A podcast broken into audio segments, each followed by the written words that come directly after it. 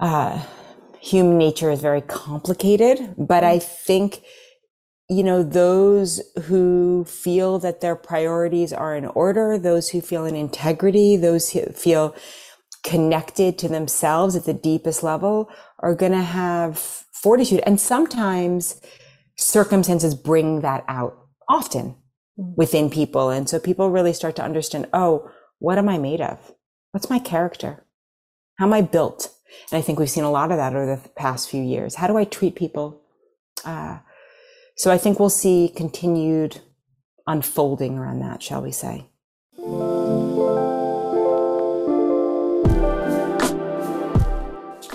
Okay, so one of the challenges I hear from you guys the most is how hard it is to drop into meditation or even to relax and just feel calm. And you know, I speak a lot here about how our bodies have not evolved to manage the level of stress we're faced with today, which means we're constantly in fight or flight mode with our sympathetic nervous systems always activated, which we know leads to depression and anxiety and also chronic health problems. If we want to be well, we have to find ways to mitigate this. We have to do that ourselves. And I believe in merging natural daily practices with the kind of health tech that enables us to counter and mitigate the challenges that modern life throws at us. And the Sensate is one of those products, and I want to tell you about it. So, the Sensate is a small palm sized device that sends infrasonic waves through the chest in order to activate the vagus nerve and calm the autonomic nervous system, which is the body's command center. Together with the specially composed hemispheric audio within the app, you will literally feel calmer after only a short session. I give this to anyone I'm with if I have it on me, which I usually do, and everyone has the same response. It's amazing, and I already feel less stressed, and where can I get one? Now, I'm particularly recommending the Sensate to anyone who suffers from anxiety and wants to help calm the nervous system, those who want to deepen their meditation practice, and people who are looking for ways to be calmer and more grounded. Now, most of you know I work with a shaman, and he has taught me that our higher intelligence places ideas of health technology in the minds of those who can create and invent these products. And I truly believe this to be the case with things like the Oura Ring, the Somavedic, even diagnostic devices in hospital, and for for me, I believe that to be true with the Sensate. We have lived for too long in a high stress state. We need more to help us counter that. So you can get £20 off the Sensate by visiting getsensate.com. That's G E T S E N S A T E.com and using the code Lauren20. That's getsensate.com and the code Lauren20. Thank you to Sensate for partnering with Reconditioned. And now back to the episode.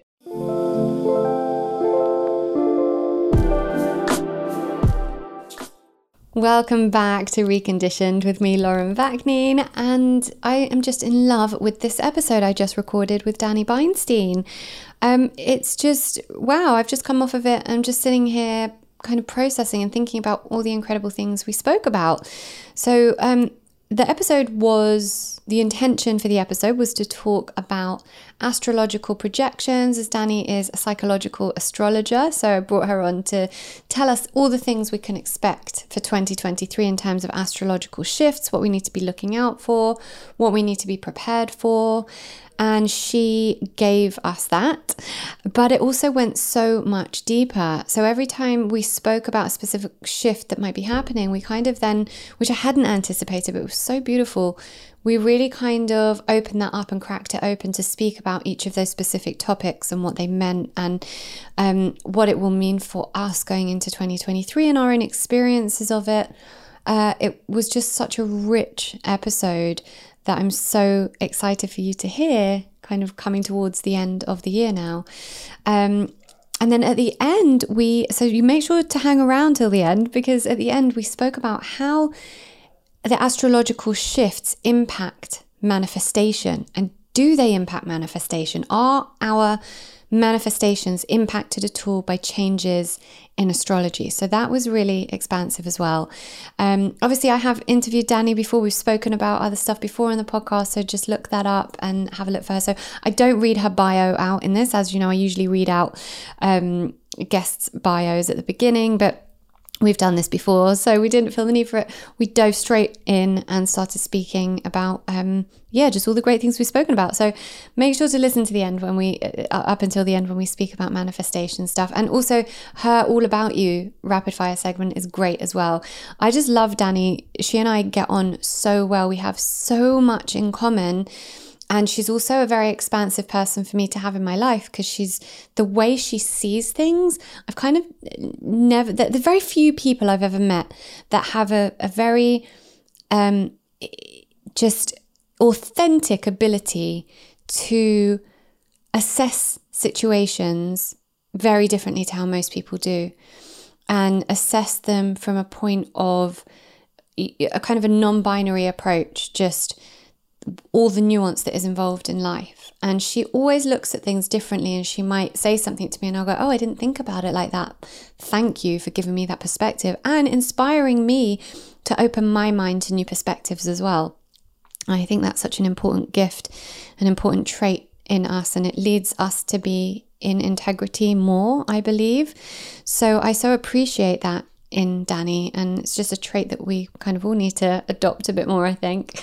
Um, so yeah, it was generally um, just a great, great episode, very, very rich in everything we spoke about, and I'm looking forward to you hearing all of it. Um, so this will be the penultimate episode of the season. We've got one more after this, and then we take a short little break, a few weeks for Christmas and New Year, and then I'll be back in uh, second week of Jan with an incredible new season when I say some guests that you will be wowed by and will not want to miss, I really, really mean it. And also some great Rise episodes that I have created for you based on all the topics I know you want to be speaking about.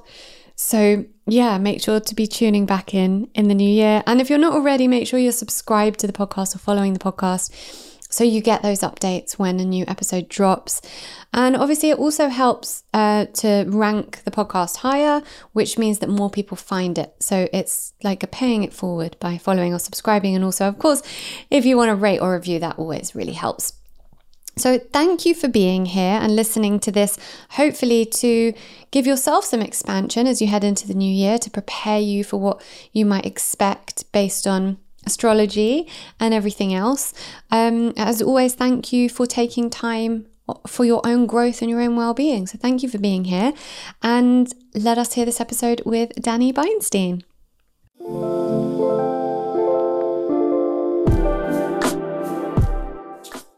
Danny, welcome back to Recon.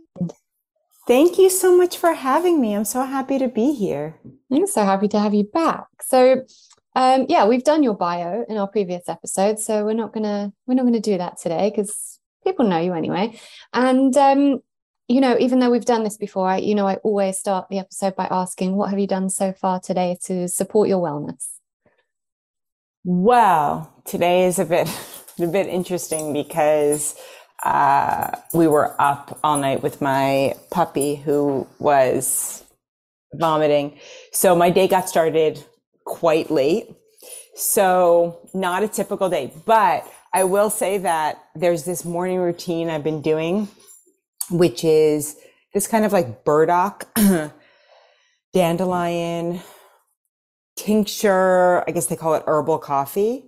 And it's like my body just kind of soaks it up and, and I look outside and I'm in the woodlands and I just kind of look out at the trees and watch the birds and, um, a bit of a jumbled start this morning, but always have of late, um, my herbal coffee concoction. I put some rose drops in it and some medicinal mushrooms and it's just super mm, nourishing. Sounds amazing. Yeah. Especially in the cold, rainy weather, you know? Yeah, it feels like nourishment. Mm-hmm. And you you just mentioned about looking out into the woods. So you recently yes. moved to Tennessee. I did just over a year ago, about a year and three months, and um, bought this house just about eleven months ago, and loving it. So we're on some acreage, and most of it is wooded, and it is so peaceful. It's been hugely transformative for me being a city girl previously. Yeah. I mean, New York and LA, right? So, yes. And in LA, I was like slowly inching my way. By the end of my time in LA, I was out in Topanga. So for I don't know if you know listeners know, but Topanga is um, up in the mountains, right off of the ocean, and it's definitely more nature filled. But you're still right there in LA. I'm about 25 minutes from downtown Nashville, but it's quite rural, and you know I think that. And I went to New Zealand for part of the pandemic. I just think that my soul has been slowly bringing me deeper into my own desire to be surrounded and immersed in nature. And so much of Tennessee, it's so gorgeous. Well, so much of uh, near Nashville, it's so beautiful, but it's these rolling hills.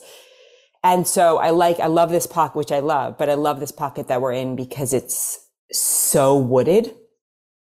And so I just look out deep and just woods and woods and woods. And I, I personally just love that. I'm a, I'm a tree person. Forest fairy, as they say. I know. I just love that. And I, am interested to know, you said that, and we will obviously go into the astrology, yeah, yeah. but I have to have a chat first, obviously. Just, you said it's so transformative and you know my my dreams you yeah. know to have always moved kind of towards like the rural east coast and you yes. and we had a session and um, you told me something that has just stuck with me because you said that my venus runs through that sort of area, like Tennessee, North Carolina. And I've said to my husband, I always see myself in North Carolina. I've never even been to North Carolina. And you were like, Lauren, your Venus runs through North Carolina and your Pluto runs through England. So can you just explain what you told me, like what that actually means? Because that was mind blowing for me that, wow, like maybe I've always had this intuition because that's where I'm being guided. Yeah. So uh, you're talking about astrocartography, and it's where our certain lines run throughout the world. And sometimes we're drawn or feel called to places that are challenging or have what is can be perceived as a challenging line. For example, if London is your Pluto line, for me, Los Angeles is my Pluto and Uranus line. If anybody were looking at astrocartography, they say you cannot move there. But I actually felt called there during a series of Pluto transits that were ongoing. I said one Pluto transit. And after the third Pluto transit completion, I was like, oh, I'm, I'm ready to go. Like I'm, I'm done here. But the Venus line is where many people feel ideally drawn to because it's pleasure and it's enjoyment, enjoyment and it's beauty and it's femininity and it's attraction. And so there's an ease with the Venus line and yeah, North Carolina is just absolutely beautiful. And it's someplace we um, definitely considered in some of our closest friends actually live out near Asheville. Uh, but that whole area is just magical. Is that what you're, that's what we were talking about, yeah, right? Yeah. Like Black Mountain, Asheville, yeah, totally. Yeah. It's just this whole region. I think because of essentially the Civil War in America. A lot of it is less developed than the North or even the West. I mean, it's kind of a rudimentary explanation, but it still feels somewhat undiscovered. Mm-hmm. I know mm-hmm. Asheville is kind of known, and obviously Nashville is blowing up. Um, but the Southeast, the soil feels really rich. Yeah. And that's exactly what I always said to Daniel. I feel called to the land and I've said it to so many people, and they're like, What do you mean? I said, I don't really know. I just feel called to the land there. And people are like, What about the politics? And, and I was like, I don't know. I just feel called. I'm not going to get in, in, involved with politics. I just feel called to the land. And also that area, like the Appalachian Mountains, it's all on quartz crystals. It's like really high vibration. Yeah, I think Arkansas is like one of the highest vibrations in America. Most people don't realize that. And Arkansas is actually, there's a lot of really interesting things happening in Arkansas but that's how I felt. I came here in 2015 and I went to the Smoky Mountains, which is closer to North Carolina. Actually, Smoky Mountains also run through there. And 2015, then I came to Nashville with my sister and I was, I just said, I think I have to move here at some point. And I met my partner, Daniel, in 2017. I love that we both got Daniels. Totally. And absolutely. And when I met him, I had said, I think I either want to go to uh, Nashville or Denver. Denver is just one of my oldest friends lives in Boulder and my parents are in Colorado. My other sister's in Colorado. My other sister's probably moving to Colorado. So Colorado's deep in my heart. Um, but yeah, with the, everything that went down with the pandemic, I was like, now's the time. Let's just go. And I just kind of, this is how I feel when I, for me, this is for me. When I landed in Los Angeles in 2005, I was taken with the magic of it and the kind of the cinematic and I love film and I love storytelling. And there's something so, you know, dreamy about LA or was in 2005. And it was a slower pace then. I lived by the water in Santa Monica. It was a slower pace and it just upped its pace more and more and more. And, but I will say that Los Angeles never welcomed me in. I felt like I was always kind of, well, maybe I'll try this and maybe I'll try this. And I moved uh, more than once a year, essentially, if you added up all the times I moved. And it just never, I never found an apartment or a home that felt good to me. And I landed here and bought a house within three months. Mm-hmm. So and then kind of tells you everything you need to yeah. know. It's like totally. it just, and my Neptune line runs through here. Neptune line is mysticism, spirituality, a softness. There's like kind of soft haze. And I feel that here. And so I do think that, I think that we actually know because when I do astrocartography, people are like, that's so wild because I've always been drawn here. I've always been, it's so wild how we know. Yeah. Like my, my Venus doesn't run through China or like Mongolia or somewhere that I've never felt drawn to, you know? and yeah, mm-hmm. it runs through the one place I've always spoken about. And yeah, I just find that so interesting. Um, okay, so let's talk about kind of astrological projections for 2023. Like, what do we need to look out for? What are the top things we need to know? Let's start there. Yeah, so I think the big, the massive, massive shifts uh, come pretty much in March because in March we have two very significant events, one of which is that Saturn makes its way into Pisces. So it's been in Aquarius since 2020 and then briefly dipped back into Capricorn and then re-entered Aquarius. Uh, and so we've been in this we've been in this Saturn and Aquarius. It's a lot about lessons around groupthink, lessons around technology, lessons around science. What does that mean? Pro- what does progression mean? Big, sweeping political uh, events. In fact, because I love history, I went back the other day. I was, uh, and I'm particularly interested. Well, I'm interested in all kinds of history, but lately I've been really f- interested in the Bolshevik Revolution in 1917 in Russia. And there was a whole lot of Aquarian energy happening around that time, especially Uranus, which is rules Aquarius and is the planet of change making was in Aquarius during that period and it's coming off of world or in World War One, not coming off of. And so it's interesting because I feel like we're in a, there's a kind of similar thread kind of happening from all different angles globally around the working class kind of rising up from all different angles. And Saturn is in Aquarius and then moves into Pisces, which is all about healing. So I kind of see Saturn in Pisces. It'll be there until 2025. It's kind of like a, um, making dreams a reality, lessons around faith creating a structure around faith. I also wonder if there's going to be more stuff that comes up around religion, clamping down on religion, people turning to religion, all kinds of conversations about religion, which can also be a Sagittarian theme, but there's something because Pisces is so much about mysticism. I think that there's going to be a lot of kind of conversations about that, but also maybe a clamp down on snake oil, what's seen as snake oil versus mm. like the mm. real thing so could we see a, a, huge shift there? Could we see be seeing? I think we could.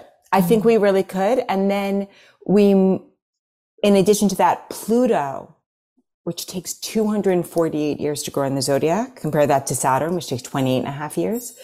And Pluto cycles are revolutionary cycles. So Pluto makes its way into Aquarius. The last time Pluto was in Aquarius was the French Revolution. Again, that Aquarian theme, right? So I think that we'll have this energy that we've had some lessons around with Saturn in Aquarius really ramp up. And there's all different ways to perceive it because Pluto is about death and rebirth. So is it the death of the individual? Is it all kinds of conversations around AI and privacy and, you know, these big, big questions and kind of a global outlook, you know, versus a more uh, nuanced, textured, localized perspective. So I think the themes that we've been seeing are going to ramp up.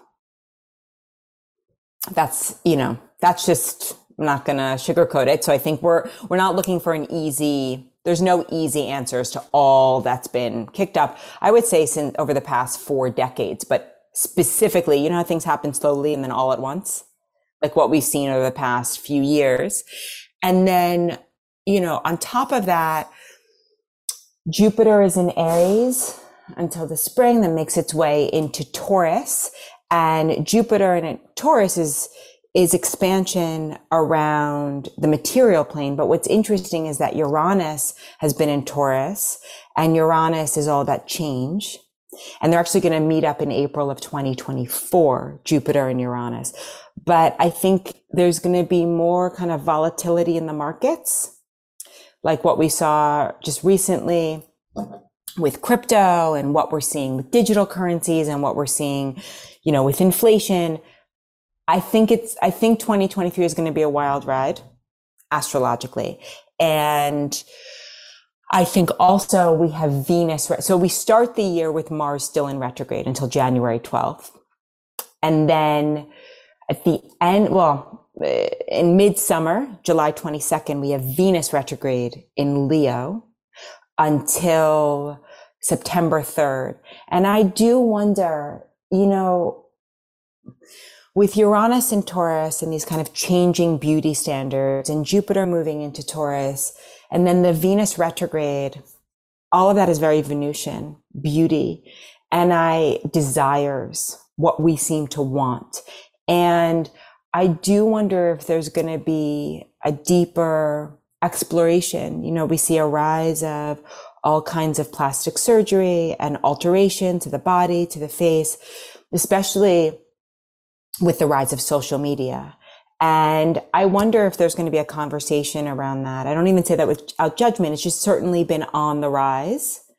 And I wonder if we're going to have a conversation about that, conversations around beauty standards, um, how we treat the earth, especially with this Taurus, um, and the different ways that that's approached. Right? There's there's obviously the more technological pursuit. I'm I'm certainly way more partial to the more regenerative, letting the earth speak, renew itself, you know, philosophy more the Zach Bush, just like, you know, you are. But I think that we're going to have a lot of increased reevaluation of values. Does that make sense? Yeah. And that just sounds so needed. Yeah. Yeah. But again, everything is neutral until directed. I don't take a Pollyanna approach to anything. I think that uh, human nature is very complicated, but I think you know, those who feel that their priorities are in order, those who feel in integrity, those who feel connected to themselves at the deepest level are going to have fortitude. And sometimes circumstances bring that out often within people. And so people really start to understand, oh, what am I made of? What's my character? How am I built? And I think we've seen a lot of that over the past few years. How do I treat people? Uh, so I think we'll see continued unfolding around that, shall we say. You, I always think you and I are so similar in so many things. Like, and one of those is just kind of just all this stuff you were talking about, about like just understanding that everything is nuanced. You know, you can never just say, this is it, it's like this. 100%. I definitely used to be like that. I think, mm-hmm. you know, when social media first came out and I was on my rampage like 15 years ago to you know educate the world about holistic healing and i was like eh. and then i feel like we were kind of the first generation who got thrust into social media without having any training and i think although i absolutely am so scared of my kids being old enough to you know access all of that i also think they have a bit more like they understand the etiquette of it yeah. a bit more than we did. Yes. Uh, well, you were probably more guarded than I was because you're definitely uh, better um, than I am at just kind of not giving all of yourself all the time. And that's that's been a learned behavior for me. Yeah. I think I've had yeah. to learn that. But but just this thing of like understanding that there is nuance. Nothing in this universe is black and white. Yeah, I mean it's it's interesting. I've always been I think it's probably the Scorpio chart. I've always been a bit private. I had to do a lot of work to to unleash that. But it's funny you bring that up because I had a dear friend. Um, I have a dear friend, and we met in our late twenties. We actually did a program together, and she is she's strong Scorpio. And I remember just watching her, like we were in our early 30s, and she would just be like, "No, I'm not doing instead, but it wasn't a way that she, the way I said that sounded harsh, but it was a way of just like, no, this is my priority and I'm going to make this my priority and I'm not going to spread myself thin. And she really taught me so much. And I remember even when I was starting out and I was like, Oh, I'll just do your reading for you. And she's like, no, I'm paying you for your time.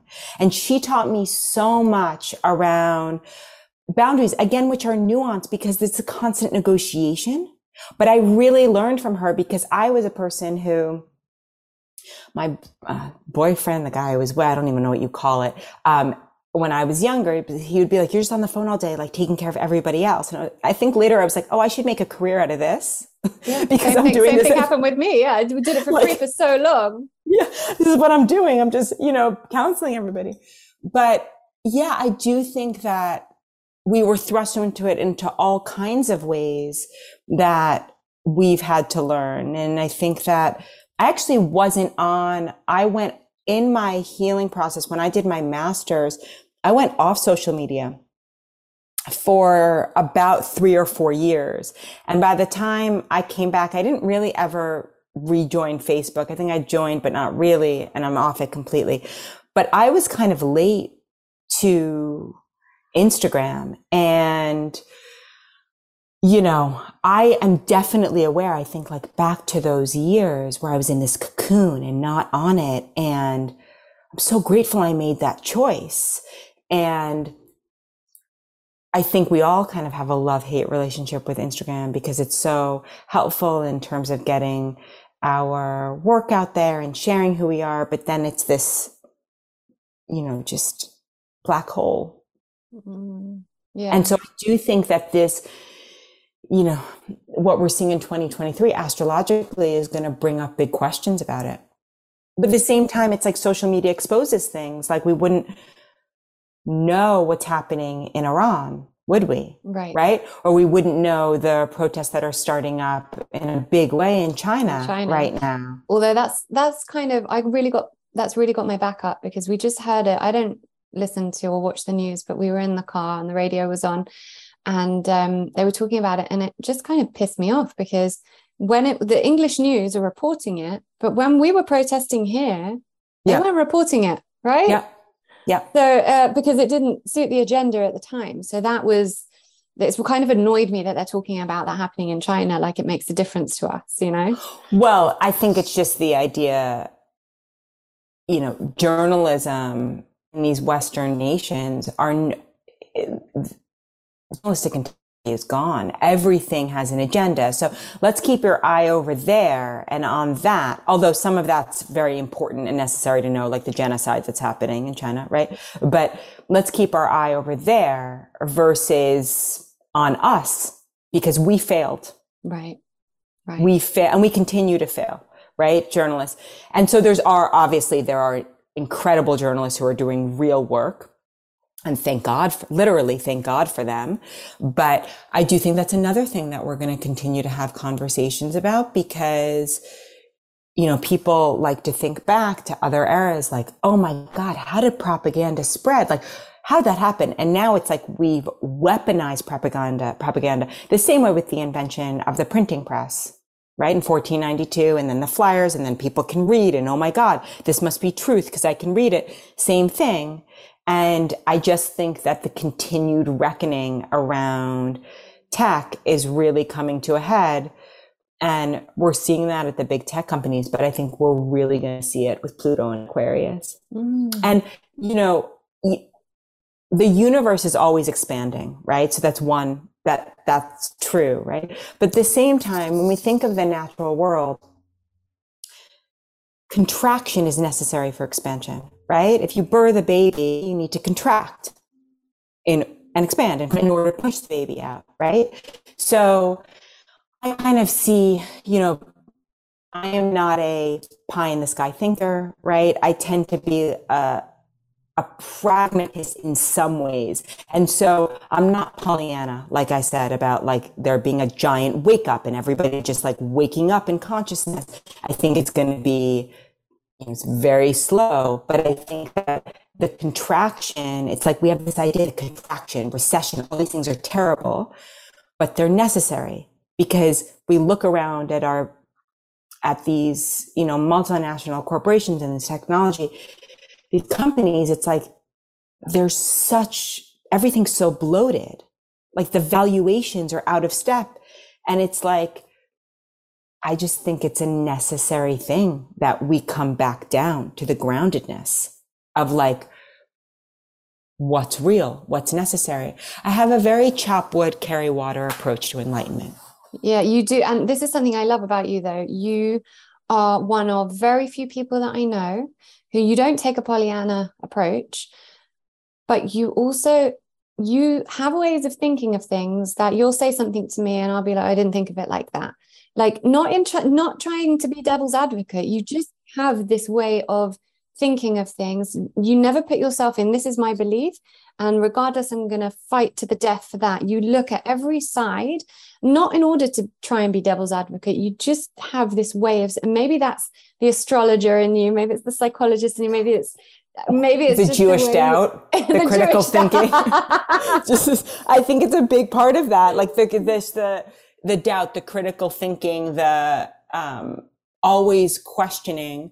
But I have to say that it's been a real reckoning for me over the past few years because I definitely, you know, this sounds so silly, but I was really informed growing up in, so I was a teenager, I turned 10 in 1990, and I grew up in the Clinton era, and I grew up in, you know, when I was 19, The West Wing came out, this show in America that really kind of romanticized, great, right? Romanticized, yeah. Uh, Washington and, and I had certainly a, oh, people go into now, they didn't always, but people go into government for all the right reasons and people in power are there. And I don't, it's, that was so out of step if I think about it with the rest of my thinking, but that show and Aaron Sorkin and his stunning writing, like it's like people say it's Shakespearean, but it actually wasn't Shakespearean because Shakespeare is tragic. So much, well, comic, but also tragic. And I really think that I had a real reckoning around all of these, and I know I'm not alone in this, but all of these institutions that I had held as sacred. Mm. The New York Times, Ivy League institutions, mm. the halls of you know, the corridors of Congress. And, you know, I was very romanticized about it all, very like, um, look at this great idea and this great American experiment and look at it. And I do think the late 90s, early 2000s were peak Western civilization in a lot of ways. I do. And so I came up in that, but it's been a real reckoning and really incredibly disorienting. And I don't think I'm alone. And I think that has a lot to do, starting with 2016 and the Saturn Neptune square, excuse me, that we had, which was that whole fake news, what's real. Saturn is reality, reality, physical world reality, things we that are tactile. And Neptune is mysticism, but it's also the veil, so what's real? What's, and so I think the fallout really since 2016, and I don't think I'm alone in this. I think there's a lot of people who are questioning, and I think a lot of people, at least here in America, I, I really believe that most people are somewhere in the middle mm. and just want to be able to eat healthy food, drink clean water, be able to go to a park with their kids, have their kids at a school, um, that they know they're being educated at. Like I think most people are grounded somewhere. And I think between the bots and the like the algorithm and the rage, we're really we're it's like exposing the worst of us. But I do I do think that there is with this astrology some real big questions that are going to continue to unfold If you haven't yet heard, I have just released a free, yes, free journaling course. If you've always wanted to try journaling but just don't know where to start, or you've been hearing how powerful journaling can be but you just don't understand why, or you want to create a daily practice that enhances your life, but you just need a little support in doing that without it costing you anything, this course will do all that for you. It is packed with content that will show you just why journaling is important, how to do it, where to start, and how to make it work for you. It is completely free, and that is as a way for me to pay it forward because journaling really is one of the most integral parts of my growth practice, and I want to give that to you. All you have to do is click on the link in the show notes to get the course sent directly to your inbox. And you mentioned plastic surgery, and that's interesting because um, I see that already. So I recently had an explant. Um, I don't know if I told you, yeah. Um, and I am hearing of lots of other women who have done it as well. Now, I I only had them in the first place for medical uh, reasons because I was on chemo that messed up my yeah. my breasts when I was still developing. Um, not that I've ever had any judgment around anyone that did it for cosmetic reasons, but now my view on it, my I'm always health first, like well being first, right? It's it, even like when I have the conversation with you know uh, friends or family that are also Jewish, and they they're asking about the way kind of my husband and I, like my family, do Judaism or do. Yes. It's always health first, right? Yeah. Like I'm not going to eat meat personally because I'm not, you know, I don't, I, I'm not to I'm to go for the healthiest option. Yes. Um, yeah. So it's always health first. So now that I'm seeing it from this health perspective, it's not a judgment, but it's, hey, it's another thing of informed choice. It's another thing about informed consent that people just don't know. And I'm actually doing an episode on this um, in the new year with my friend Rain, who I've done a few episodes with and it, she because she also recently went through an explant and she's really been researching it and there's this whole community of women suffering horrific health problems because of their breast implants. And it's only now because we're having the conversation about the fact that these things might be toxic and might be leaching toxins into your system that all these women who are suffering these health conditions and thinking, oh, I just have an autoimmune disease. And as I've always said, autoimmune diseases don't just fall out of the sky. Everything has like when I was diagnosed at the age of two, it was called juvenile idiopathic arthritis, and idiopathic means no defined cause. And I always say everything, everything has a defined cause. Maybe not defined, always slightly nuanced, but there is a cause, right? So I think that it's interesting what you're saying. That I think these conversations are starting to happen already. I'm even seeing this shift that I've seen on Instagram. Apparently, the Kardashians now don't want their big curves. Apparently, they're trying to be smaller. So there's all these. But, even- but also are injecting themselves with drugs to do that. That's not a natural, mm-hmm. you know, slow release. Right. And um, I think that you know, I've never gotten filler or Botox or anything, mostly because I was raised by parents who were quite, uh, my mom, I never actually saw my mom wear makeup and I was just raised to be very natural in that way. My mom always had her hair done, always had her nails done, always looked actually quite put together, but just no, no makeup. And I just wasn't raised, you know, seeing that. But I do play around with makeup, but I've never gotten Botox or filler. But the number reason I've I've never done it is because I'm like, what's in that? Yeah, same, same. Like, like we just, don't know yet. Yeah, and I also love. I see these older women who are aging naturally, and I just think they are luminescent, and so that's my personal goal. But I just it, we don't know. I mean, I've always been like that. Like what what's in this? Like what you know, when I was a little girl and I would eat gummies, my mom would say like, what my mom was not health conscious in like the classic way, but she's like, what is that? Mm. That's not mm. food. Common sense, right? Like common sense, putting something in your body that you don't really know what it is. And I think all these things, it, it's like when I talk to other women who are mothers who are thinking about, you know, decisions to make with their children. And I always love the mothers who are like, I'm not they're, they're not necessarily in the world that I'm in of like people will call me quite extreme in the way that I parent and the way I live my life, you know, uh, when it comes to health they're not like that, but they're just like, oh, it just, I don't know why I breastfeed. It just makes sense. Like she's not reading it from a book. She's not having, she doesn't have a manual. No one told her, hey, read this book and then you'll know how to be a parent. She's just like, oh, I got boobs and they produce milk, so that must be yeah. like a good thing for my baby.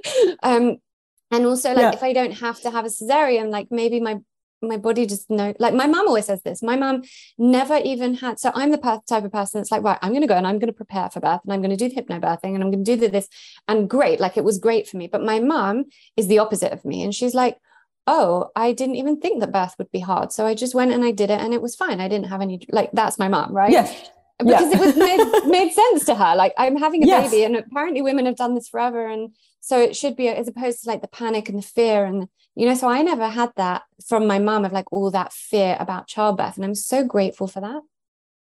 Well that's really interesting because that that ties back into what i'm talking about taurus also and like my mom's a taurus. listening to the body. Is she? Listening to the body. Just like paying attention to the body. It's like what it what is my body trying to communicate to me? It's like we're so up here in our heads and it's like even the whole i have a naturally pretty curvy body i've been um, smaller at different points after my accident i ballooned because of the trauma to my body um, after my my car accident my near death experience but now it's it's finding its way back um, but i've never been like a hard driving. Other, I was anorexic when I was 14 and recovered from that.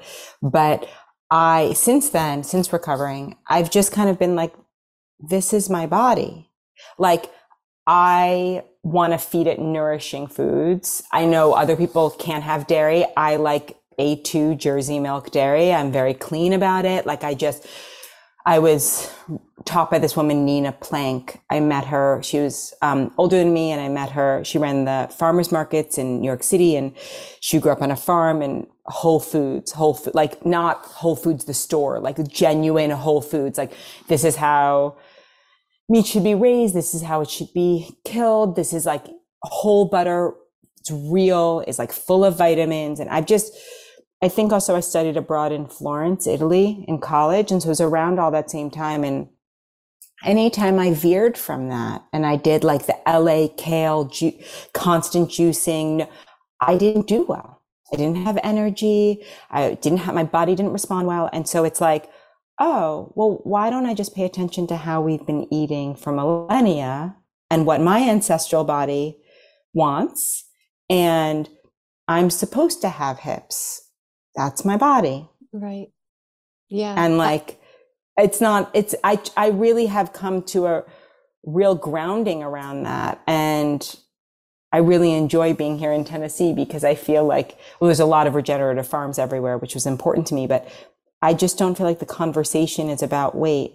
Whereas like in LA and New York, I feel like it was constant. And I, I don't think I've had one conversation about weight here. Oh, it's blissful.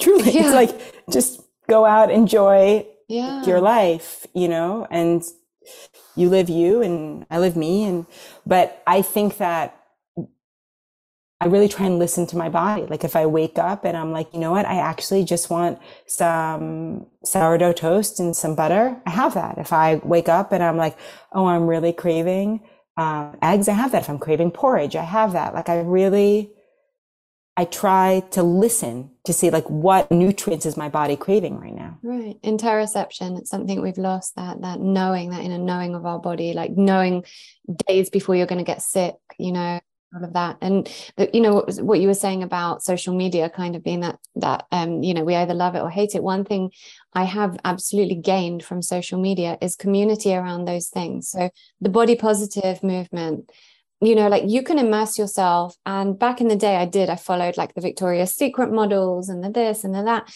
And then I completely recurated my feed and what I was seeing. And I think you can be immersed in that world. And, and friends that I have who do suffer with body image yeah. challenges. I'm like, no, you need to be on Instagram and follow these people because actually, when you're immersed in that world and that's what you're seeing, that actually shifts, it shifts your mindset because you're like, she's doing this, it looks great, she's happy with herself. Whereas when you're just in the real world, IRL, yeah. and you're just yeah. kind of in that world of like everyone kind of is watching their weight and talking to you about it, it that matters to you more.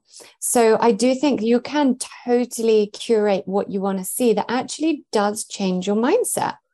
Oh, because if you're constantly fed images, like like I'm, you know, I think Kate Winslet is so beautiful as an example, right? And she has this like beautiful, but and it's like I was watching. She did this incredible show called Mare of Easttown, and there was a scene where she was like half naked, and I was like, if you just see this more, mm-hmm. Like you see it as beautiful. It's like paintings from other eras where there was more curves, but I like the whole spectrum of it. I think it's all beautiful. But when you're only shown one thing, and then you get dressed, and you're like, well, I don't look like this. Right, right. And you know what I saw today? As you know, I went. I took the kids to see Frozen in the West End and I was expecting, because my brain's been conditioned like that because I grew up in the 90s, which was, I think, the most dangerous time for young women. Yes, um, heroin chic. Oh my God. Uh, yeah, I was anorexic. Yeah. yeah, I get it. it's intense. Yeah, same. It was it was horrific for me. And um, and I truly think I'm still healing from that, like genuinely.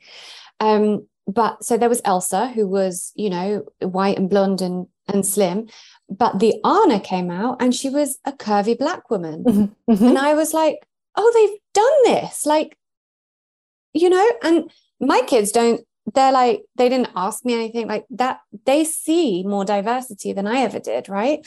So I was like, this is so cool. They're not making, Anna didn't need to be the same size clothes as Elsa. And she's still doing all the dances and being lifted by the men and the rest of it. And I, I just, I was so like, my heart was warmed by that today it's part of the real beauty of you know the conversation and i think it's like knowing your body nur- i just come back to nourishment and when one is constantly trying to drop weight the mentality around that is rarely around nourishing right it's around denial mm.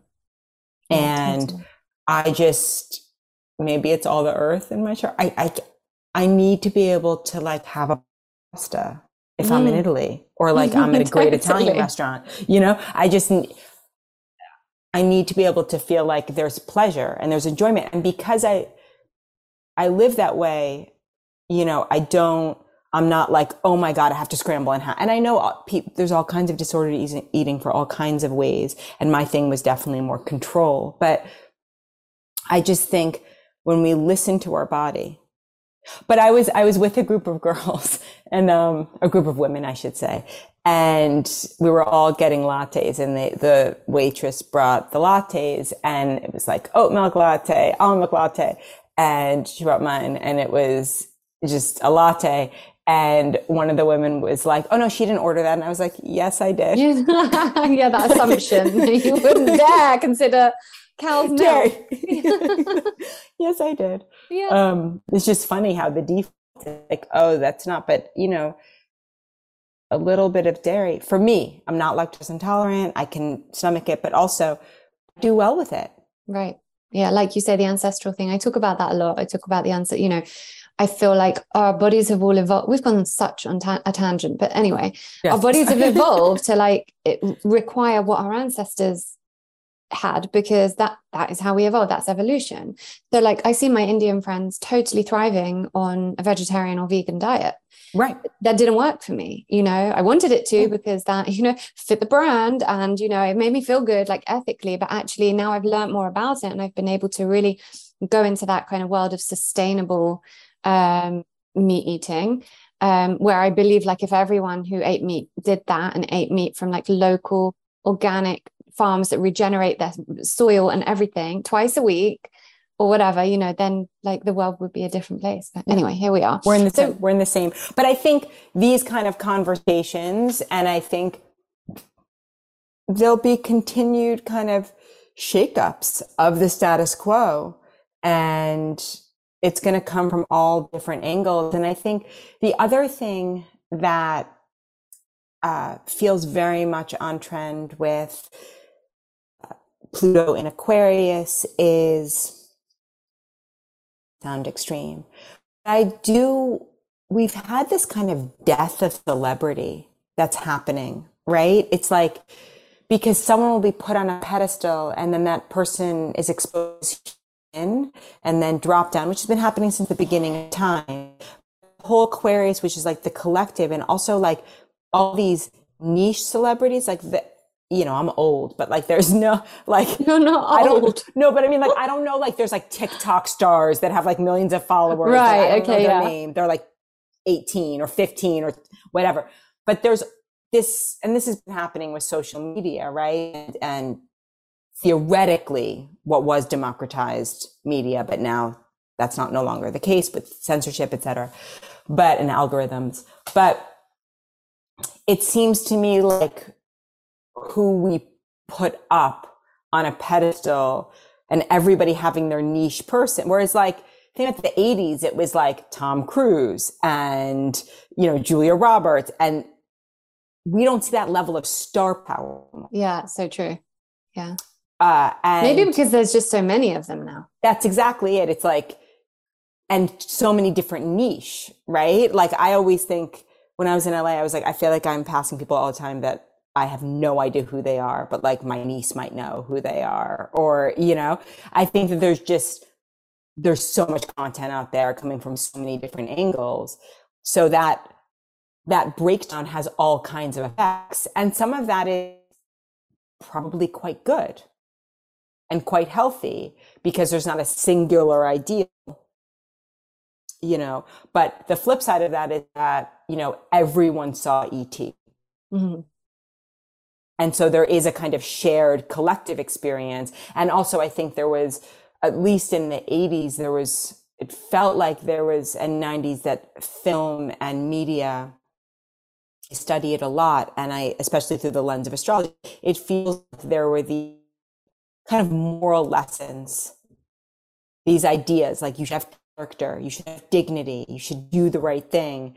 And the rise of the anti hero and the breakdown of that has led also to this kind of extreme pessimism. Mm. And I don't know, there's a part of me that would love with Saturn moving into Pisces of maybe bringing back a bit more faith, a bit more of content that feels heart centered mm. and soul centered.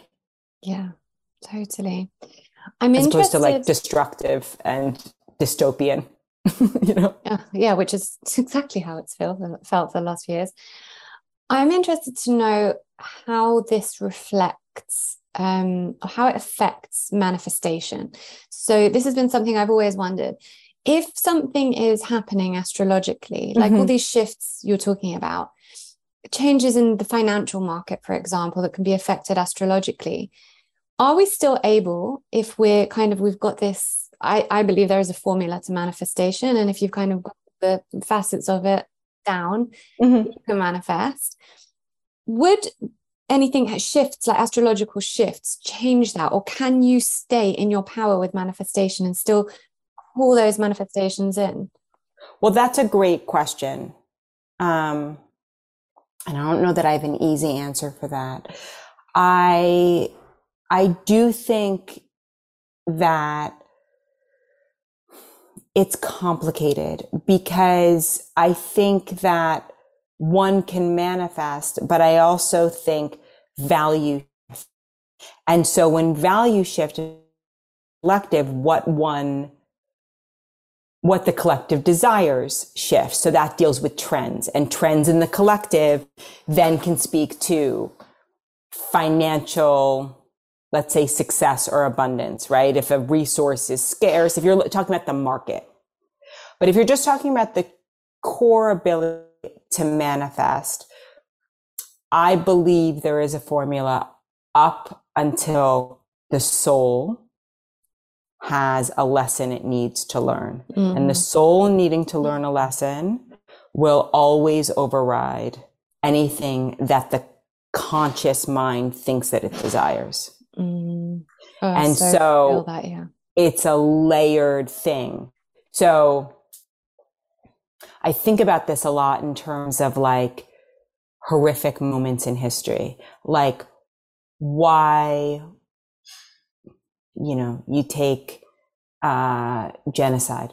Why was one family able to escape during the Holocaust and another one wasn't? Was it because in their mind they felt that they they manifested escaping?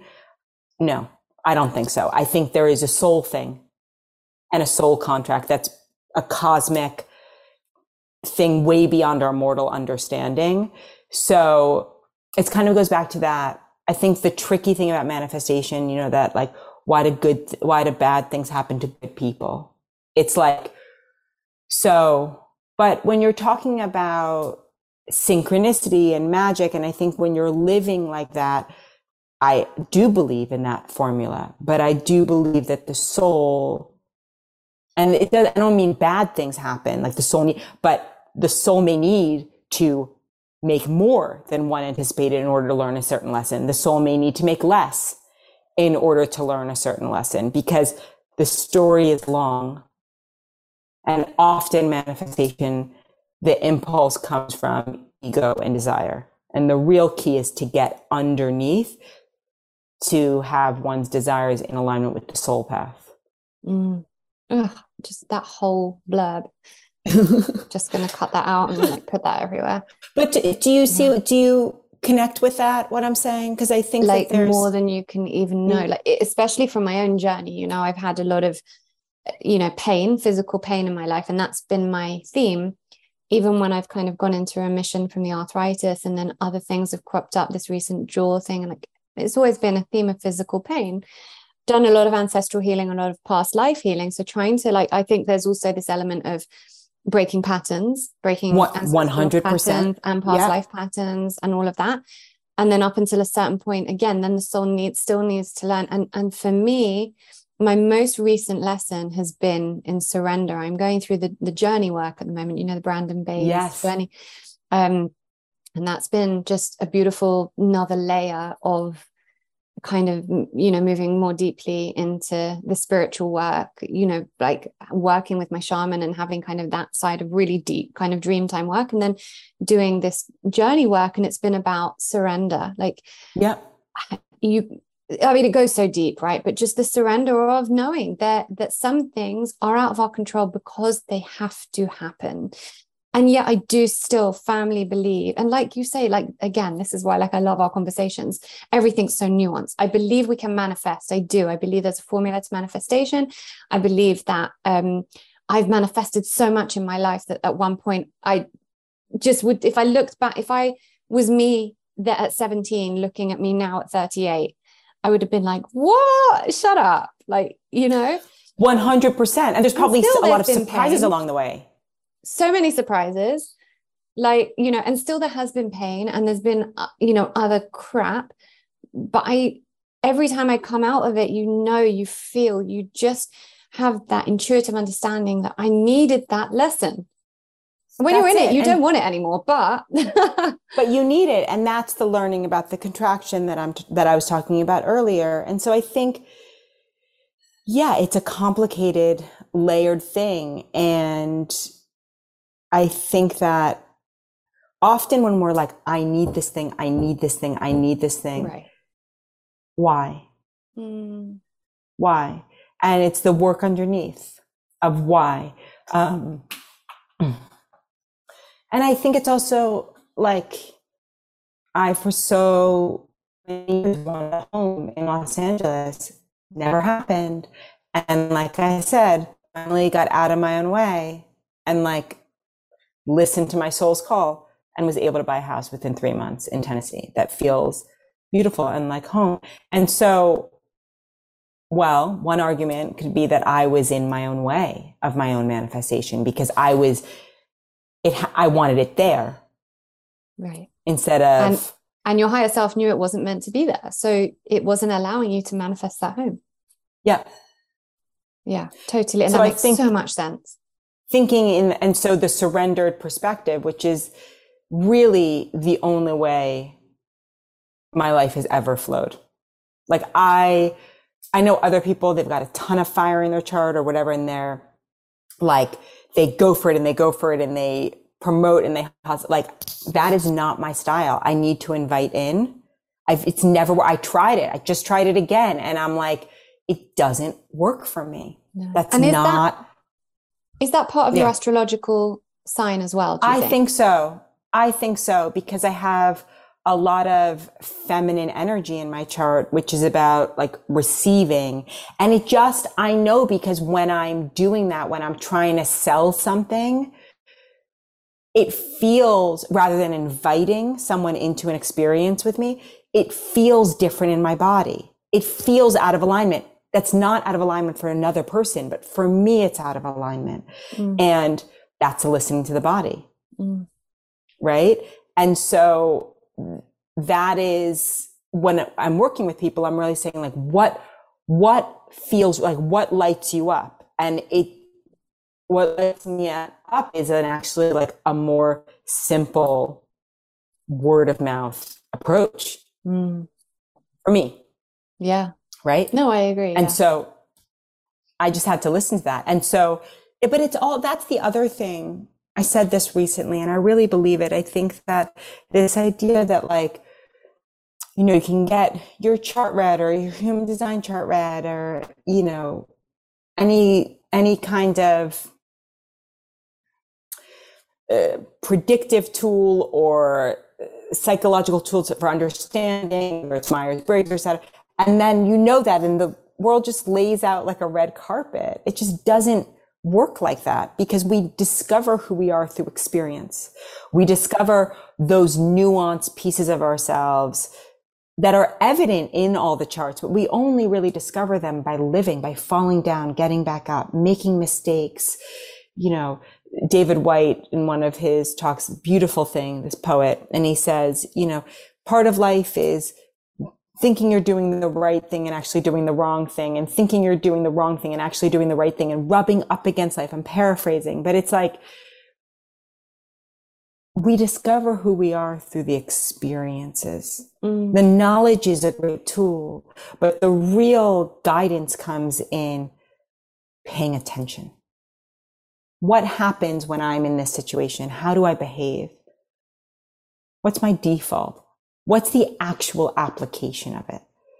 And I just think so much of astrology and the memes are funny, but it's just become this like, oh, I'm this, therefore I'm done. No, right. Right. no, you're, you're not cooked. Right. And it's also comes down to, for me, like the the neuroplasticity aspect has always been a big thing for me because I am a big fan of human design and Myers Briggs and all these things, and actually some of them have helped me to go, yes. oh, okay, I get that that's me, great, yeah. but and again, like the nuance, right? Yeah, but or also and because you know instead of the but.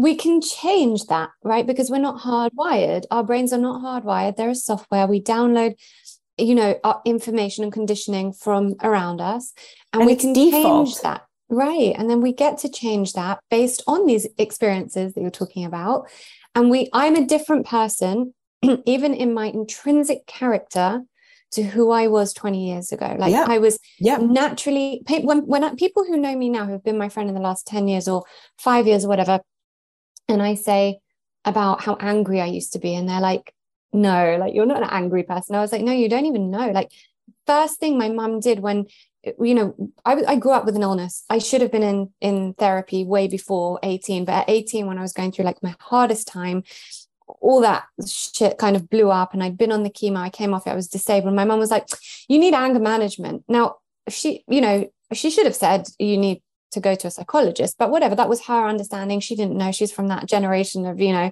just talk to your friends and you'll be all right but um like i was literally in anger management and that was the first yeah. thing people thought i needed because i was so angry and yet people who know me now would be like you're not an angry person i have literally trained myself out of that so yes my myers-briggs might say something or my human design or my astrology or whatever but equally like i do have the ability to continue improving myself and becoming that's better. it that's the key um, because when we give that up we we give away our own power and we also you know, the work never ends. And the, the pot of gold at the end of the rainbow is the inner peace. Mm-hmm. Everything else is the gravy.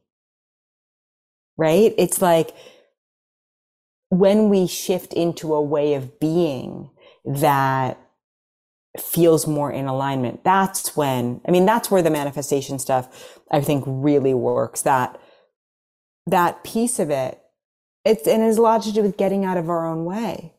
Mm-hmm. And also not trying to manifest, like, oh, I'm gonna because that puts the resistance in it. What we resist persists, it doesn't work. Exactly. That's that trust piece, the surrendered perspective. my last question for you is I heard something and I've been meaning to ask you this, and I'm glad I can ask you on the podcast. I heard from someone that just said to me that our star signs are actually not accurate anymore because the planets have moved. Oh yeah, since they this were... comes up. This is like a cycling thing that like right, comes up okay. all the time. Yeah, I mean, I think that it's an ancient art since ancient Babylonia. It's right. You know what I mean? It's as right, like archetypal, archetypally, it's right. Um, it's just that there's this other, I think it's called like Oculus or something. Like, but I don't know. I think the cosmic download is so much deeper mm. around it all. So yes, I believe your star sign is what it was because someone said to me, "No, so you're not Pisces, you're an Aries." I was like, "I am Pisces, yeah. like through and through." you are so Pisces. Yeah, I think that it comes up a lot because Na- NASA found something, and yeah, I don't have like an I don't have a scientific proof response to it, other than I think it's a cosmic download that's much deeper than you know the scientific. Right. Okay. Yeah. I'm so happy to have got your perspective on that.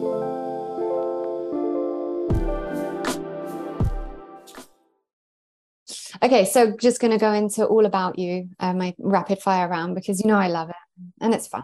Okay, which zodiac sign is your favorite?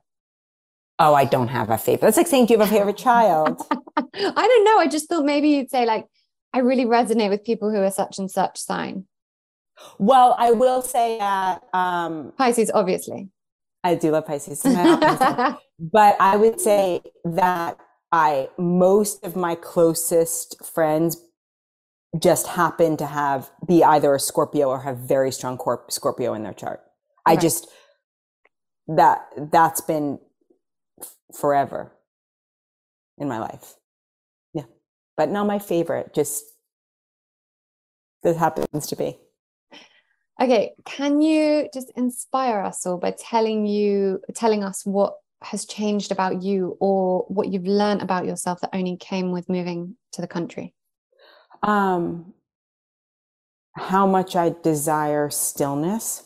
I just went back to New York City where I was raised for a week and was running around, you know, and walking eight miles a day, pounding, literally pounding the pavement, as they say, right?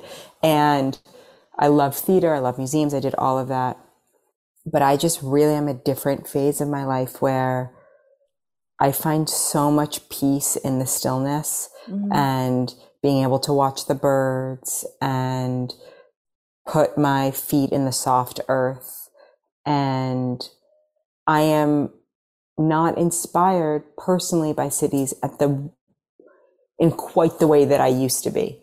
I mean, I'm I'm planning to go to Europe um, to Paris in May as a sister's trip, and I haven't been since I was 14, actually, for all the travel I've done. Please tell me but you're going to come to London.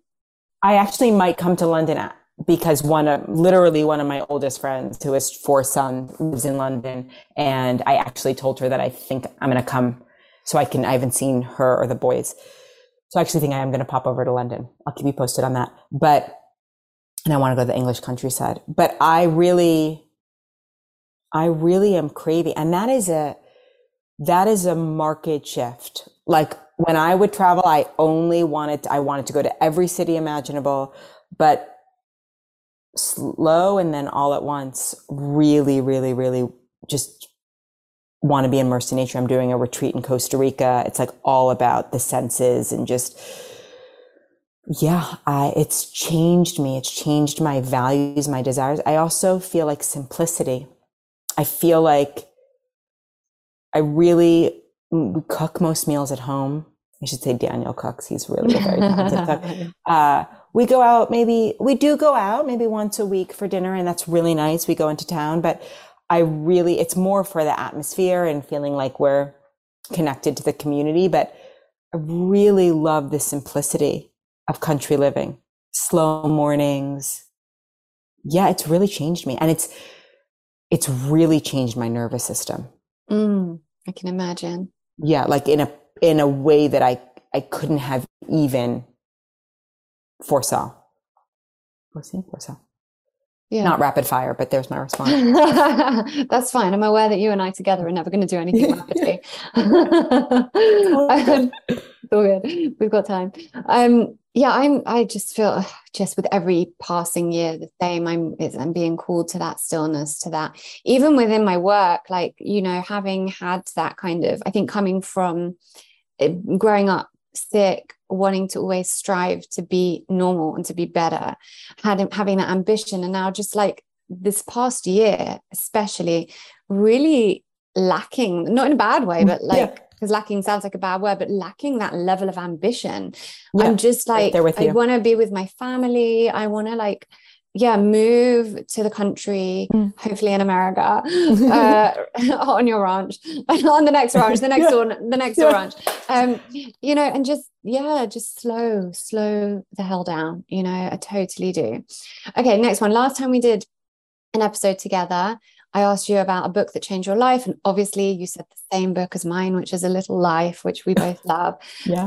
so, it's coming to theater, it's coming to the West End. Shut up. They, she just announced it no. in 2023. Yeah. Maybe maybe we'll pop over and see it if it's there. oh, May. we have to I don't see that together. when it opens. But yeah.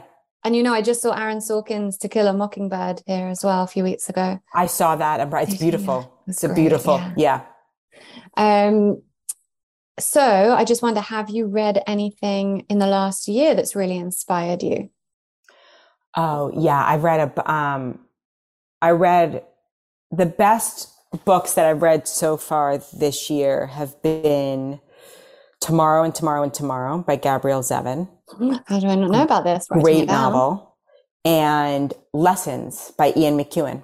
Mm, okay. I just read those almost back to back. And I'm, st- I just started Demon Copperhead by Barbara Kingsolver, which I'm loving. I just haven't had a chance to, to dive really in, but, um, yeah, I love tomorrow and tomorrow and tomorrow. A Little Life was literally life changing. This book isn't, li- but it's it's so fantastic and wonderful, and I loved it so much. But the, I would say, Oh no, I read it before I think our last podcast. But another truly life changing book by Colum McCann. Which one? I think it cut out the Apeirogon. A Paragon, mm-hmm. which is a it's a shape with infinite sides, and it's about the Israeli-Palestinian conflict, and it's told in ellipses. So uh, I think a thousand and one ellipses, like these small vignettes, and he it's just there. It's it should have won the Nobel Peace Prize. I mean, it's such a brilliant can't even really be called a novel, but it's based on these two men who both lost their children to the conflict and one from one side and one from the other side and how they've they've come together as friends and actually started i'm going to get emotional um, work on peace building. But this it's an extraordinary work extraordinary work. And it just shows the infinite sides to it. It's it is a I can't believe it didn't get more attention. It is an astounding work by an Irishman, an incredible Irish novelist. Yeah, it's a, uh, it's it is a life changing book. I think. Okay. I'm definitely going to have to read that. As you know, Israel is uh, my homeland and complicated and difficult and challenging. Um, okay, last one what's your fa- i mean i think you've kind of told us this just through what you're experiencing now but what's your favorite way to treat yourself? Because you know just to give women this i guess the permission to slow down and and and have that level of self-care what's your favorite way to do that? I love my baths. Yeah i love my baths. Mm. um and other than that slow mornings on my porch with my pups and uh yeah, it's a it's a beautiful life here, and being 42 and you know my life did not go the way i had anticipated. A lot of twists and turns and it's far from over knock on wood. But uh, i'm really grateful for this chapter because it just felt really really challenging for a really long time and I I just the gratitude I feel is is real and deep and a lot of that has just come with layers and layers of letting go of what I thought my life should look like, of um, where I thought I should be, who I thought I should be, and just being. And genuinely grateful for the journey. It didn't happen overnight. And, uh, you know, grateful to be above ground. Yeah. Honestly, you know, it's just, especially because of my near, near death experience, I just, yeah. I think that's small the, moments. The theme. Yeah, totally. Um, I think that's been the theme for this episode: the letting go, right? Surrender. It's, Thank you. It's it. Oh, thank you for having me. Thank you so much. I will put all your details in the show notes as always. But it's thank uh, you. daniellebeinstein.com, right? Yeah. Yeah. And you're on Instagram. Yeah. And um, yeah, go and check her out. She does amazing, amazing astrology sessions. And um, yeah, I'm so excited for everyone to kind of hear this to prepare for the new year. So thank you, my love. Oh my God, thank you for, so much for having me. And um, I'm sorry we had to postpone it because of the flu, but I actually think divine timing meant to be. Always. Yeah, absolutely. Yep. Thank you.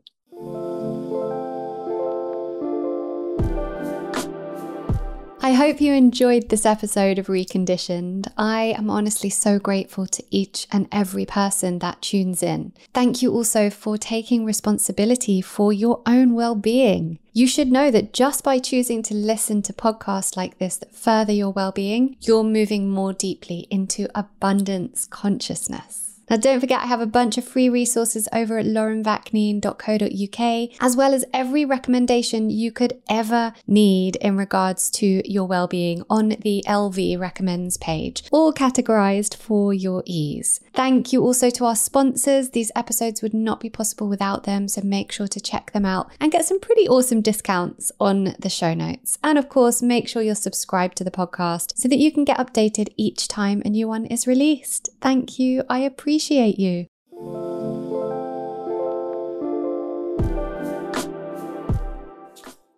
Reconditioned is proud to be working with Women for Women International, a charity that supports women survivors of war in eight war torn countries around the world. You can help a woman survivor of war transform her life today by visiting womenforwomen.org.uk forward slash donate.